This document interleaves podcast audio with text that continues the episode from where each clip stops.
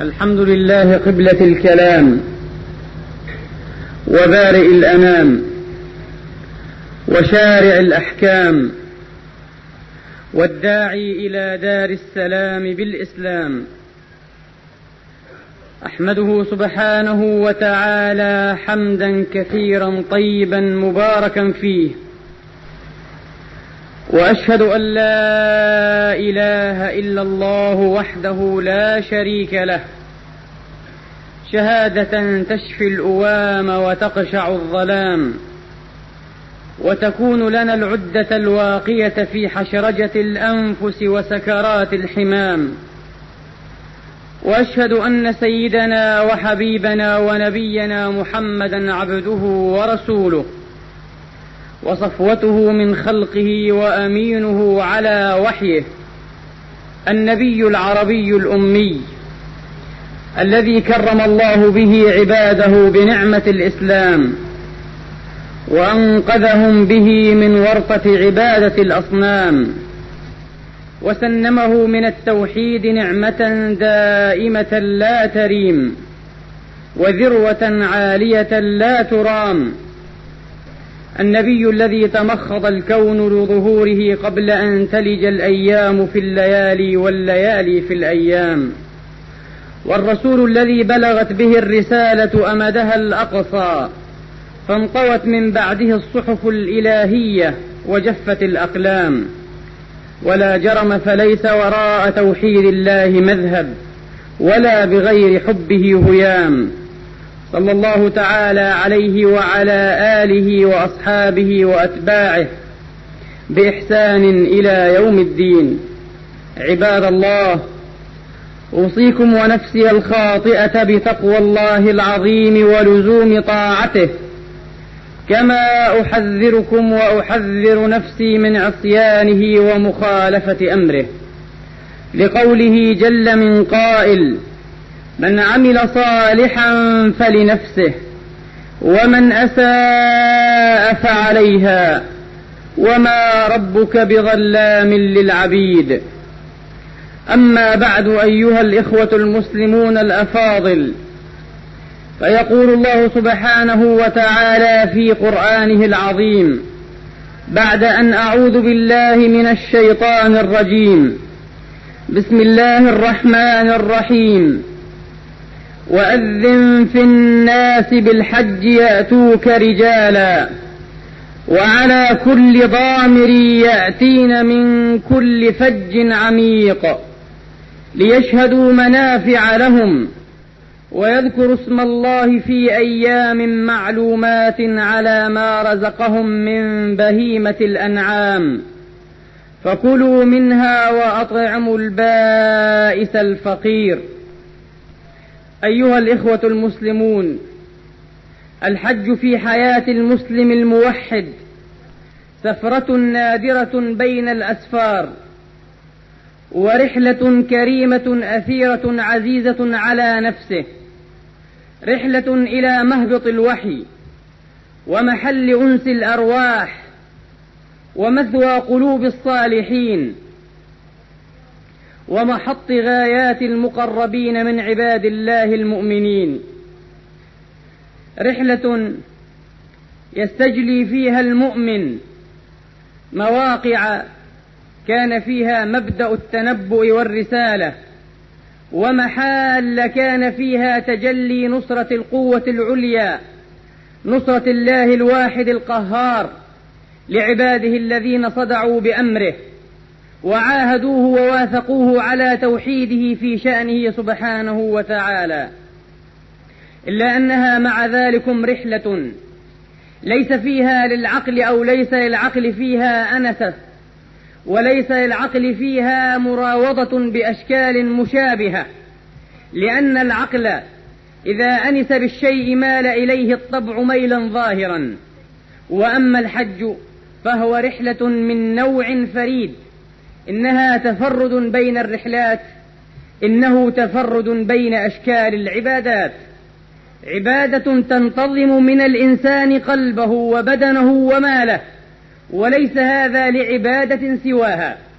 عبادة جمعت بين عبادات أو بين عبادة القلب وبين عبادة البدن وبين عبادة المال وهذه أقسام العبادة الثلاثة. وقد انتظمت هذه العبادة الفذة هذه الأنواع والتقاسيم الثلاثة برمتها.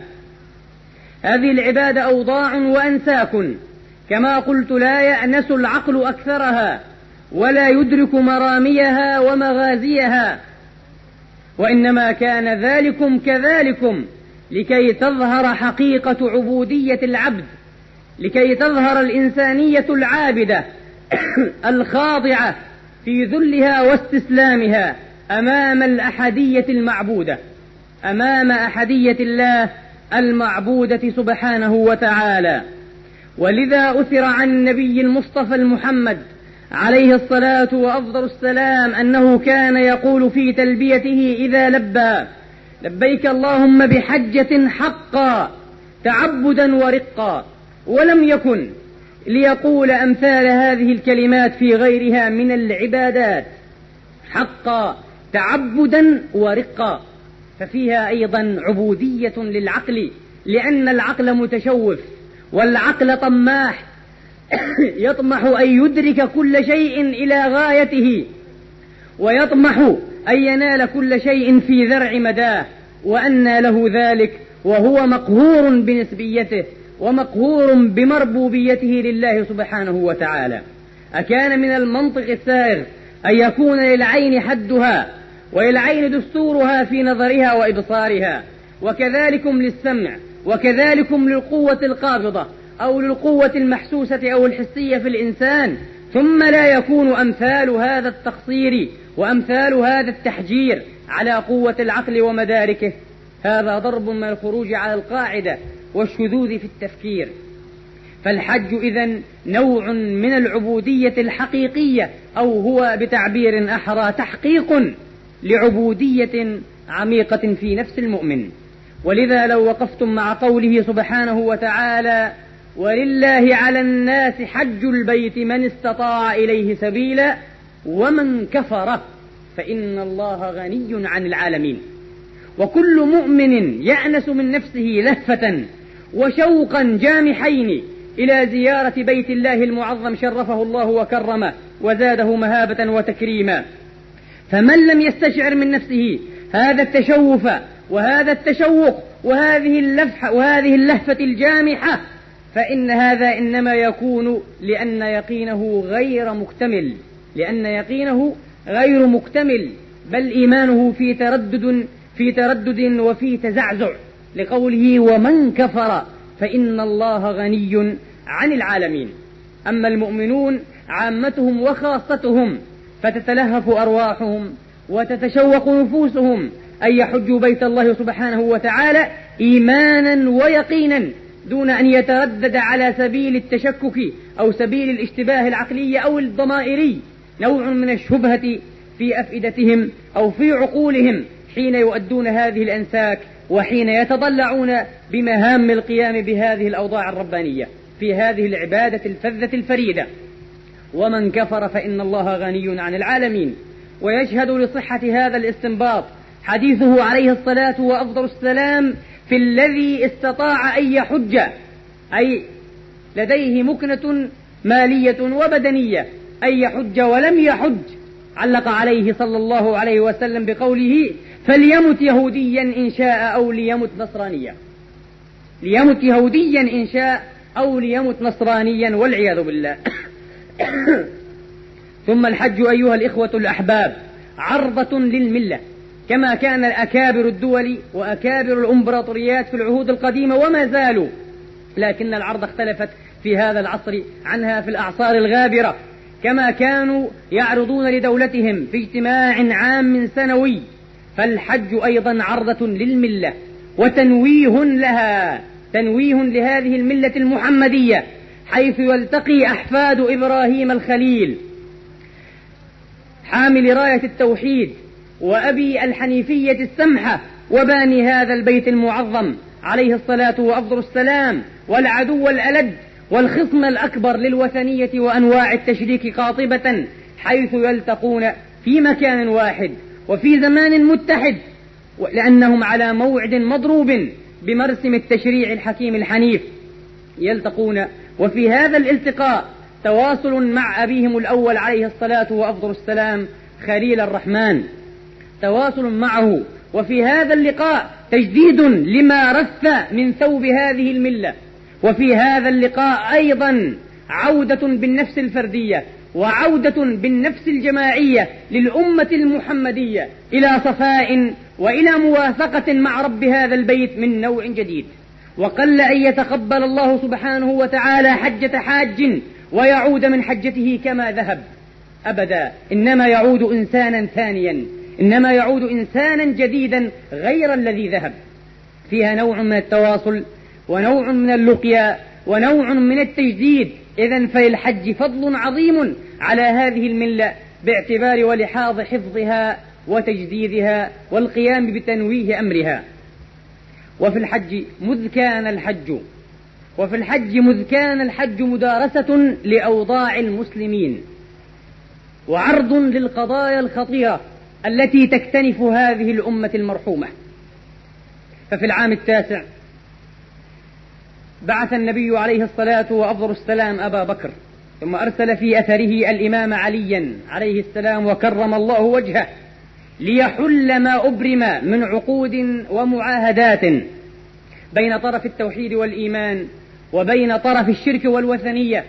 كانت معاهدات من طرف واحد. الذي احترمها ووفى بحقوقها والتزاماتها هو الطرف المسلم الموحد.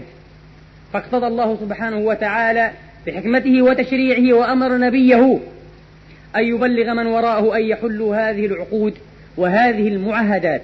تعزيزا لأمر الدين ورفعة لرايته تعزيزا لأمر الدين وجانبه ورفعة لرايته وأعلامه. وأما في حجة الوداع فقد قام النبي عليه الصلاة وأفضل السلام تعلمون وخطب خطبته الفريدة العصماء التي لم تعي مسامع الوجود أرقى منها في مبادئها ولا أشرف منها في غاياتها ومقاصدها. كانت وما زالت وستظل سجلا لحقوق الإنسان وحريات الأمم وحقوق الجماعات. ومن شاء فليعد. إلى تصانيف كتبت في شرح وتبيان وتفصيل جمل هذه الوصايا وجمل هذه الخطبة العصماء خطبة المصطفى في حجة الوداع عليه الصلاة وأفضل السلام. والحج وإخواني تذويب للقوميات الوطنية والعنصرية واللسانية العرقية وغيرها تذويب لجميع هذه الجاهليات. فإنها من إرث الجاهلية الأولى وإعلاء وتنويه بجامعة الإسلام ورابطته حيث يلتقي المسلمون من أقطار الأرض على اختلاف ألسنتهم واختلاف ألوانهم. ويتحدون في سمتين في سمت أبدانهم وفي سمت هتافهم وألسنتهم. واللباس والهتاف كما يقولون أجلى ما تتجلى به قومية من القوميات. الكل في لباس كلباس المحشورين المنشورين يوم الدين والكل يهتفون بهتاف موحد لبيك اللهم لبيك لبيك لا شريك لك. لبيك هذه التلبية التي هي رجع لصدى نداء الخليل عليه الصلاة وأفضل السلام. هذا الصدى الذي تجاوبت معه آفاق الكون العلوية والسفلية.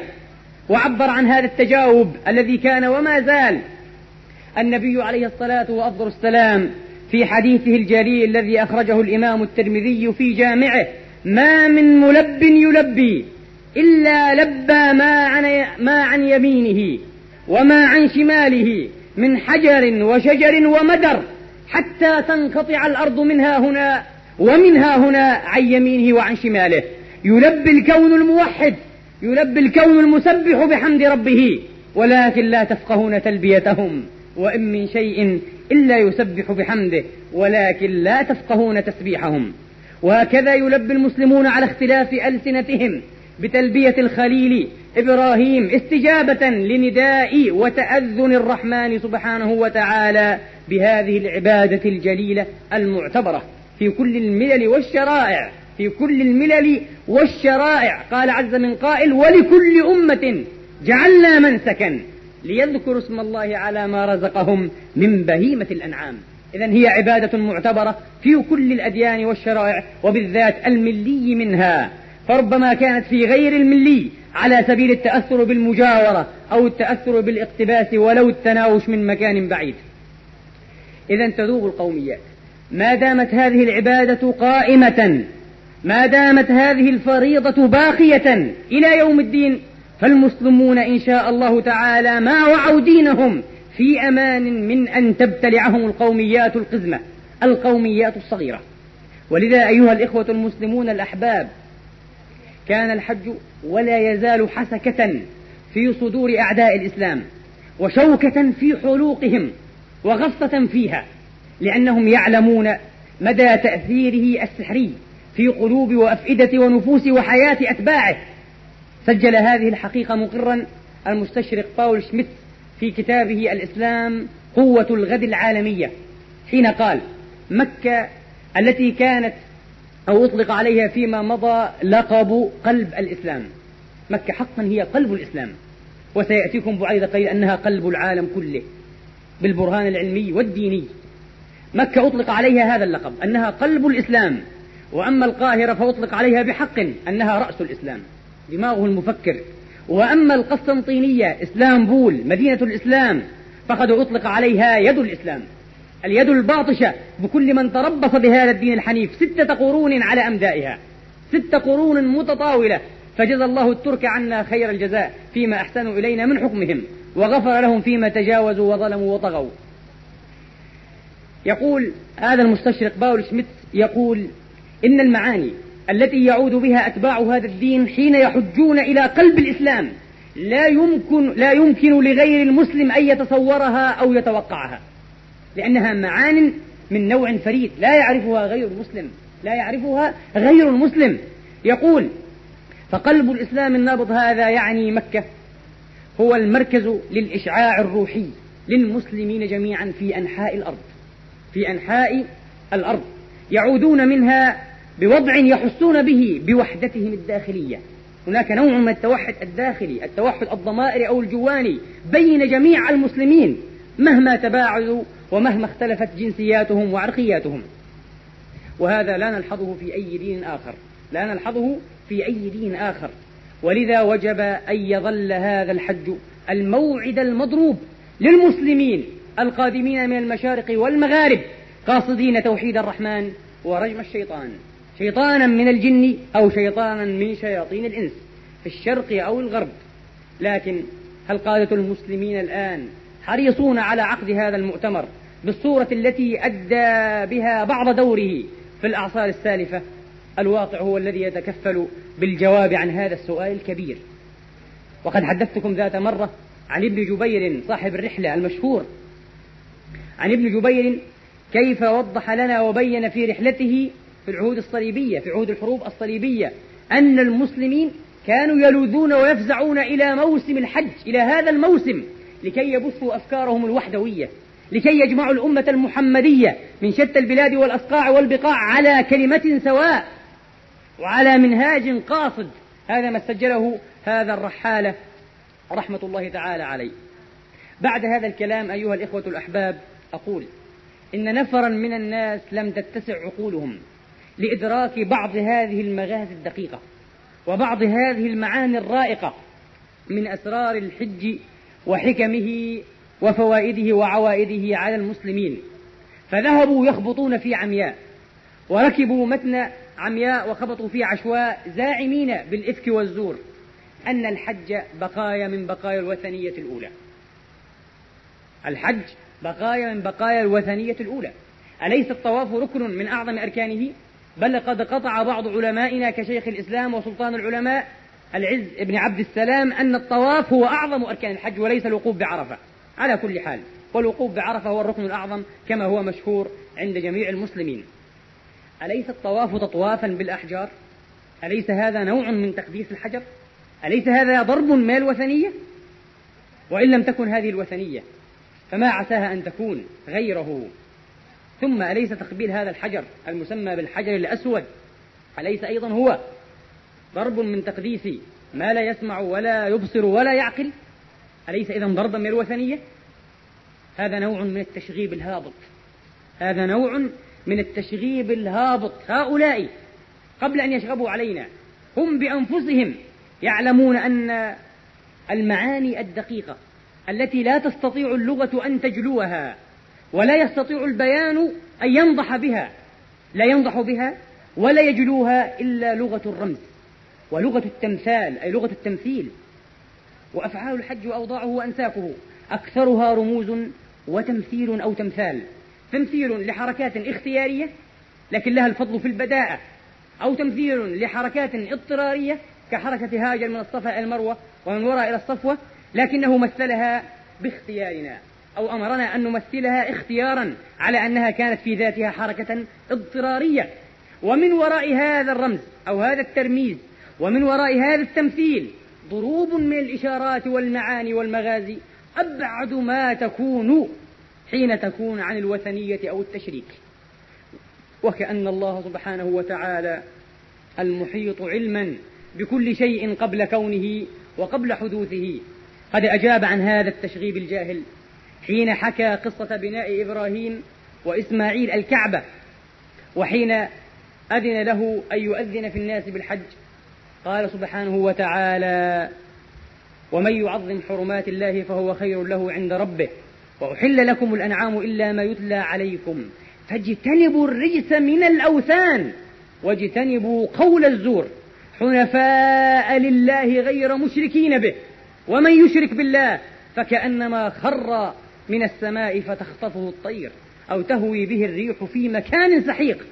والمسلم كل مسلم وكل حاج يجد من نفسه وجدان اليقين أن مشاعره التوحيدية التي يكدح ويتجه ويقصد بها نحو الله سبحانه وتعالى تكون أقوى وآثر وآكد ما تكون بعد أن يحج. بل هذا الحج يستل من نفسه كل ضروب الوثنية. حتى كل ضروب التسبب المنقطع عن التوكل على الله سبحانه وتعالى. إبراهيم رائد الحنيفية وأبوها الأول هذا الرجل النبي الرسول بعث في قوم قدسوا الأسباب من دون مسبب الأسباب. فجاء هذا النبي حربا على الأسباب وكان في كثير من أوضاع الحج وأنساكه. ما خلد الله به سبحانه وتعالى انتصار التوكل الموحد على الشرك المتسبب. ولا أريد أن أفصل هذه الجملة لكن عودوا بذاكرتكم وخلوا هذا على ذكر منكم. عودوا إلى قصة الوادي الذي لم يكن بذي زرع ولا ماء ولا شجر. وأين نصيب الأسباب إذن في الذي استحال إليه هذا الوادي؟ وعودوا إلى إبراهيم عليه الصلاة وأفضل السلام حين أنجاه الله من النار الموقدة الملتهبة. وماذا كان نصيب الأسباب في هذا الإنجاء؟ وعودوا إلى أمثال كثيرة في قصة الخليل رضي الله عليه عليه الصلاة وأفضل السلام. هذا المعنى يدركه عوام الموحدين من الحجاج. ولذا قال أحدهم لله دره قال لقد طاف البدن بالبيت وطاف القلب برب البيت. القلب لا يطوف بالبيت القلب إنما يطوف بالله عز وجل. يبحث كما قال فيلسوف الإسلام في هذا العصر المهتدي رجاء جارودي في كتابه المستقبل للإسلام يبحث الإنسان في هذا التطواف عن مركز ذاته.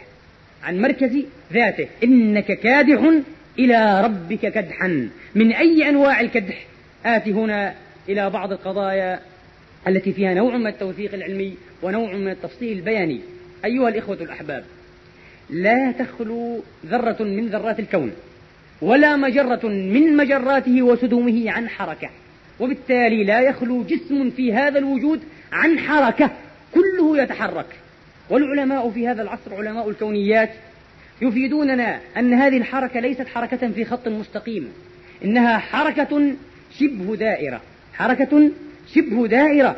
وقد اتخذ من هذه الحقيقة علماؤنا المتكلمون الأقدمون برهانا على وجود الذات الأحدية على وجود ذات الله سبحانه وتعالى وتأثيرها بأسمائه وصفاته في هذا الوجود كله. أسموه أو أسماه بعضهم ببرهان القهر بالدوران. الكل مقهور لأنه لا يستطيع أن يكون ثابتا لا يحول ولا يزول لأن الثابت الذي لا يحول ولا يزول ولا يحركه محرك سواه هو الله قيوم السماوات والأراضين قاهر من سواه سبحانه وتعالى. أما كل ما ومن سواه فلا بد أن يدور.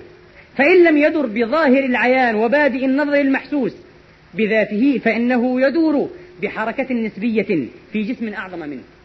فهذا المنبر إن لم يدر بنفسه فإنه الآن وأنتم وأنا دائرون بدوران هذه الأرض حول نفسها وحول الشمس. قال عز من قائل كل في فلك يسبحون. كل في فلك يسبحون من غير استثناء ومن عجائب القرآن وبدائعه في هذه الآية في أول ألفاظها. كل في فلك.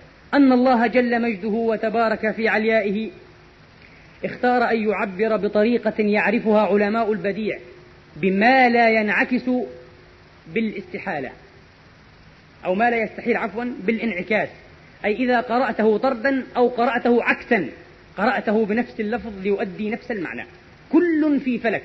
لو قرأتها أيضا من آخرها كل في فلك لكانت كل في فلك. فهو فلك دوار. من هنا ومن هنا.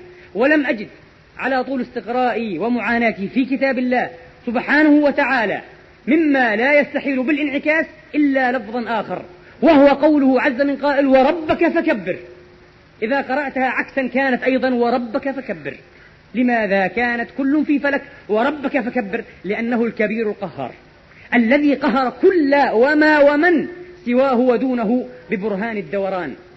بهذه الحركة القهرية بهذه الحركة القهرية. فالكل دائر. فلما لا, فلما لا تدور يا أيها الموحد الطائف؟ دورة أيضا ليس لك فيها اختيار ولا نصيب لا في مبدئها ولا في عددها وبالتالي في منتهاها. إنما هذا نصيب المشرع واختياره لا إله إلا هو. والعجيب أيها الإخوة الأحباب أن علماء الذرة أو الفيزياء الذرية قد قطعوا بأن الإلكترونات تدور بنفس الطريقة حول النواة حول النواة تدور بنفس الطريقة حول النواة والعجيب أيضا أن الحوينات المنوية تدور وتلوذ بالبييضة في رحم المرأة بنفس الطريقة. أكثر من 250 ألف حوين منوي تلوذ دائرة ببرهان الدوران مقهورة بنفس الطريقة حول البيضة في رحم المرأة. وأما الأرض فإنها تدور كما تعلمون حول نفسها وحول الشمس. وأما القمر وهكذا الحال في كل التوابع فالأقمار توابع. تدور أيضا لائذة مقهورة بدورانها حول الكواكب الأخرى. والكواكب وتوابعها تدور كلها حول الشموس. والشموس بكواكبها وتوابع كواكبها تدور جميعا حول مركز المجرة بنفس الطريقة. والمجرات جميعا في الكون بل مجموعات المجرات المعروفة بالأماسات تدور أيضا كما يقول علماء الكوزمولوجي حول محور الكون حول مركز الكون.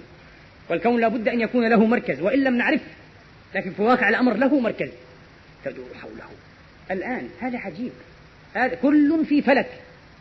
كل في فلك. هذا عجيب. لكن لماذا اختار الله لنا سبحانه وتعالى أن ندور بالكعبة؟ لماذا بالكعبة على وجه الخصوص؟ وانظروا إلى الإعجاز الغريب. قبل أن أجيب عن هذا السؤال الطريف أريد أن أتحفكم بتحفة أخرى.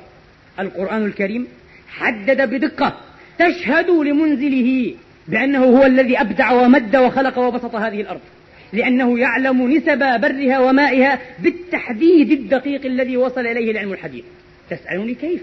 العلم يقول إن نسبة الماء واحد وسبعين وثمانية في العشرة في المئة من مجموع الكرة الأرضية ونسبة اليابسة ثمانية وعشرون وواحد في العشرة. أو 11 في المئة. يعني تقريبيا تكون هناك واحد وسبعين وتسعة في العشرة وهنا ثمانية وعشرين وواحد في العشرة. فالمجموع مئة في المئة. القرآن أعطانا هذه النسبة بنفس هذه الدقة. كيف؟ ذكر القرآن الكريم لفظة البحر في اثنين وثلاثين موضعا. عد إلى الكمبيوتر واستقرئ. أو استقري. في اثنين وثلاثين موضعا ذكر الله لفظ البحر. وذكر في المقابل لفظ البر في إثني عشر موضعا. ولفظة يبس فاضرب لهم طريقا في البحر يبس في سورة طه في موضع واحد واليبس هو البر. إذا أصبح المجموع ثلاثة عشر ثلاثة عشر موضعا. ثلاثة عشر زائد اثنين وثلاثين المجموع خمسة وأربعين. إذا خمسة وأربعين هي الأرض كلها ببحرها وببرها ويابسها. إذا خمسة وأربعين بمثابة مئة في المئة والآن تأتي. خمسة وأربعين. هذا نصيب إيه؟ نصيب الكرة الأرضية كلها. نصيب البحر. 32 ضرب 100 على 45 احسبها بالآلة البسيطة. 71 وثمانية ثمانية ثمانية بعد الفاصلة. ماء وثمانية وثمانين من الألف يعني تسعة في العشرة. واحد وسبعين وتسعة في العشرة. نأتي الآن إلى نصيب البر. البر في كم موضع؟ في ثلاثة عشر موضعا. 13 ضرب 100 على 45 الحاصل 28 واحد واحد واحد من ألف. يعني واحد في العشرة. والمجموع هو مئة من مئة. إذا الذي خلق هذه الأرض هو الذي اختار أن يذكر البحر بهذا العدد وأن يذكر البر بهذا التعداد وهو الذي يعلم مركز هذه الأرض. فأين مركزها؟ قال عز من قائل لتنذر أم القرى ومن حولها. أم القرى أم هذا العالم. أي سرته ومركزه مكة. لتنذر أم القرى ومن حولها. وتنذر يوم الجمع لا ريب فيه. فريق في الجنة وفريق في السعير. اللهم اجعلنا من الموقنين بكتابك المصدقين بعهدك المتبعين هدي نبيك عليه الصلاة وأفضل السلام. وزدنا معرفة بك وفقها في كتابك. ثم قال سبحانه وتعالى قولا بليغا لا أقول أبلغ من هذا فالكل من عنده.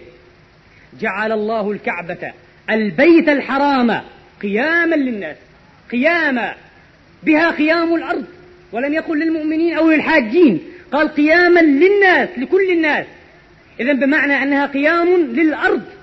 والقيام هنا يفسر بالقيام الطبيعي أو بالطبيعي كما يقولون أو يختارون. يفسر بالقيام الطبيعي. فالأرض مركز هذه الأرض المركز الجذبي لهذه الأرض. وفي بحث لعالم باكستاني كبير في الستينيات اقترح هذا الرجل أن يكون مبدأ خطوط الطول من مكة المكرمة. من مكة المكرمة لا من خطوط جريتش أو من مدينة جريتش وإنما من مكة المكرمة لأنه أثبت بالبرهان العلمي إلا أننا زاهدون فيما عندنا. نحن زاهدون فيما عندنا. أثبت بالبرهان العلمي أن مكة حقا هي أم القرى ومكة قيام الأرض ومركز هذه المعمورة ومركز هذه المعمورة. إذا هل اختار الله تبارك وتعالى لنا أن نطوف ونلوذ بهذا البيت المعظم مراعاة أيضا لهذا الاعتبار المركزي كما يلف ويدور كل شيء حول مركزه بالعدل بالعدل قامت السماوات والأرض. خلق الله كل شيء بالحق ولفك ودورانك وتطوافك بهذا البيت نوع من العدل نوع أيضا من تحقيق هذا القانون من تحقيق هذا الميزان في الوجود كله. لكن مرة يتحقق بالقهر والتكوين ومرة يتحقق بالإختيار والتشريع كما في حركة الطائف بالبيت. أسأل الله تبارك وتعالى أن يمن علي وعليكم بأن ينفعنا بالقرآن ويرفعنا به. أقول قولي هذا وأستغفر الله لي ولكم فاستغفروه إنه غفور تواب رحيم.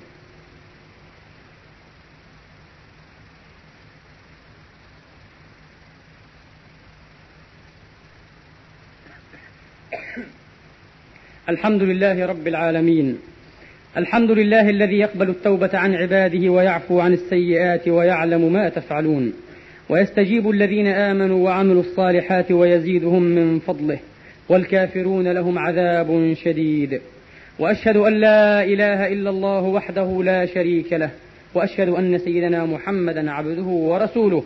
بلغ الرسالة وأدى الأمانة ونصح الأمة. نشهد بذلك وجاهد في الله حق جهاده حتى أتاه من ربه اليقين. اللهم صل على محمد وعلى آل محمد. كلما ذكره الذاكرون وكلما غفل عن ذكره الغافلون. اللهم اغفر لنا ما قدمنا وما أخرنا وما أسررنا وما أعلنا وما أسرفنا وما أنت أعلم به منا. أنت المقدم وأنت المؤخر. لا إله إلا أنت ولا حول ولا قوة إلا بك. اللهم اجعلنا نخشاك حتى كأننا نراك. وأسعدنا بتقواك ولا تشقنا بمعصيتك. وخر لنا في قضائك وبارك لنا في قدرتك. حتى لا نحب تعجيل ما أخرت ولا تأخير ما عجلت. واجعل اللهم غنانا في أنفسنا. ومتعنا بأسماعنا وأبصارنا وقواتنا ما أحييتنا. واجعله الوارث منا. وانصرنا على من ظلمنا. وأرنا فيه ثأرنا وأقر بذلك عيوننا. إلهنا ومولانا رب العالمين. اللهم إنا نسألك ونبتهل إليك بالدعاء والضراعة أن تنصر الإسلام والمسلمين وأن تعلي بفضلك كلمتي الحق والدين. اللهم حقق بالزيادة آمالنا واقرم بالعافية غدونا وآصالنا واختم بالباقيات الصالحات أعمالنا. اللهم اغفر لنا ولوالدينا وللمسلمين والمسلمات المؤمنين والمؤمنات الأحياء منهم والأموات. بفضلك ورحمتك إنك سميع قريب مجيب الدعوات. عباد الله إن الله يأمر بالعدل والإحسان وإيتاء ذي القربى وينهى عن الفحشاء والمنكر والبغي يعظكم لعلكم تذكرون. اذكروا الله يذكركم واشكروه يزدكم وقوموا إلى صلاتكم.